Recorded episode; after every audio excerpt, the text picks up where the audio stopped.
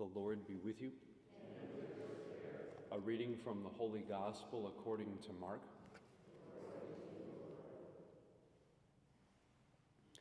When Jesus had crossed again in the boat to the other side, a large crowd gathered around him, and he stayed close to the sea. One of the synagogue officials, named Jairus, came forward. Seeing him, he fell at his feet and pleaded earnestly with him, saying, My daughter is at the point of death. Please come lay your hands on her, that she may get well and live.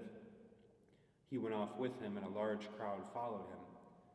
There was a woman afflicted with hemorrhages for twelve years. She had suffered greatly at the hands of many doctors, and she had spent all she had. Yet she was not helped, but only grew worse. She had heard about Jesus and came up behind him in the crowd and touched his cloak. She said, If I but touch his clothes, I shall be cured. Immediately her flow of blood dried up. She felt in her body that she was healed of her affliction. Jesus, aware at once that power had gone out from him, turned around in the crowd and asked, Who has touched my clothes? But his disciples said to him, You see how the crowd is pressing upon you, and yet you ask, Who touched me? And he looked around to see who had done it. The woman, realizing what had happened to her, approached in fear and trembling. She fell down before Jesus and told him the whole truth. He said to her, Daughter, your faith has saved you. Go in peace and be cured of your affliction. While he was still speaking, people from the synagogue officials' house arrived and said, Your daughter has died. Why trouble the teacher any longer? Disregarding the message that was reported, Jesus said to the synagogue official, Do not be afraid, just have faith. He did not allow anyone to accompany him inside except Peter, James, and John, the brother of James. When they arrived at the house of the synagogue official, he caught sight of a commotion, people weeping and wailing loudly. So he went in and said to them, Why this commotion and weeping? The child is not dead, but asleep. And they ridiculed him. Then he put them all out. He took along the child's father and mother and those who were with him and entered the room where the child was. He took the child by the hand and said to her, Talitha cum, which means, Little girl, I say to you, arise. The girl, a child of twelve, arose immediately and walked around. At that, they were utterly astounded. He gave strict orders that no one should know this, and said that she should be given something to eat. The Gospel of the Lord.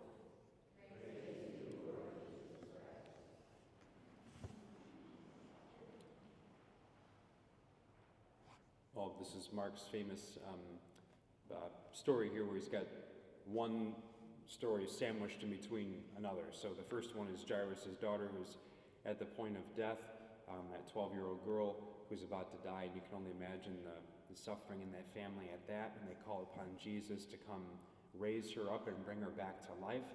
And then within that story, before that one finishes, we've got the woman who's um, for 12 years experiencing this bleeding and hemorrhaging and um, has uh, spent all she had on trying to get healing from the doctors, and it's only grown worse, and she's really kind of left with, with nothing. And so she wants to touch the cloak of, of Jesus to find the healing um, that she needs. So this gospel today really is about, about finding healing in Jesus. And I've often used this many times uh, for retreats um, to speak about the way that the Lord heals us. So I'll just share a few quick insights with you.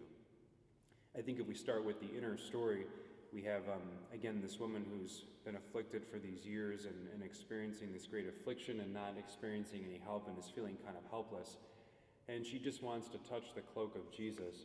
And as she does so, she experiences um, a physical healing in her body, that the bleeding is gone. And we would think that, um, okay, she's set right now, the bleeding's done, her life's in good order.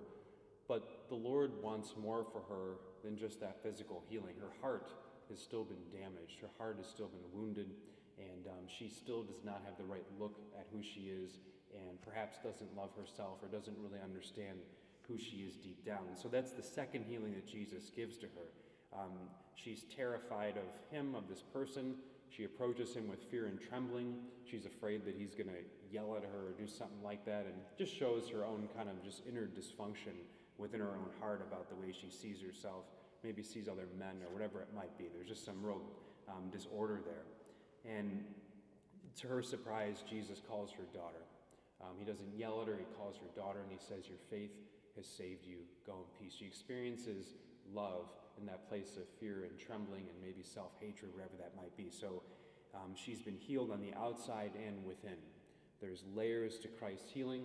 This happens quick within the story, but in our lives, perhaps these layers go deeper and deeper as we get older and older and journey with the Lord. If we put that in context of the first story, we have Jairus' daughter being raised from the dead. And um, Jesus raises her and gives her back to the family.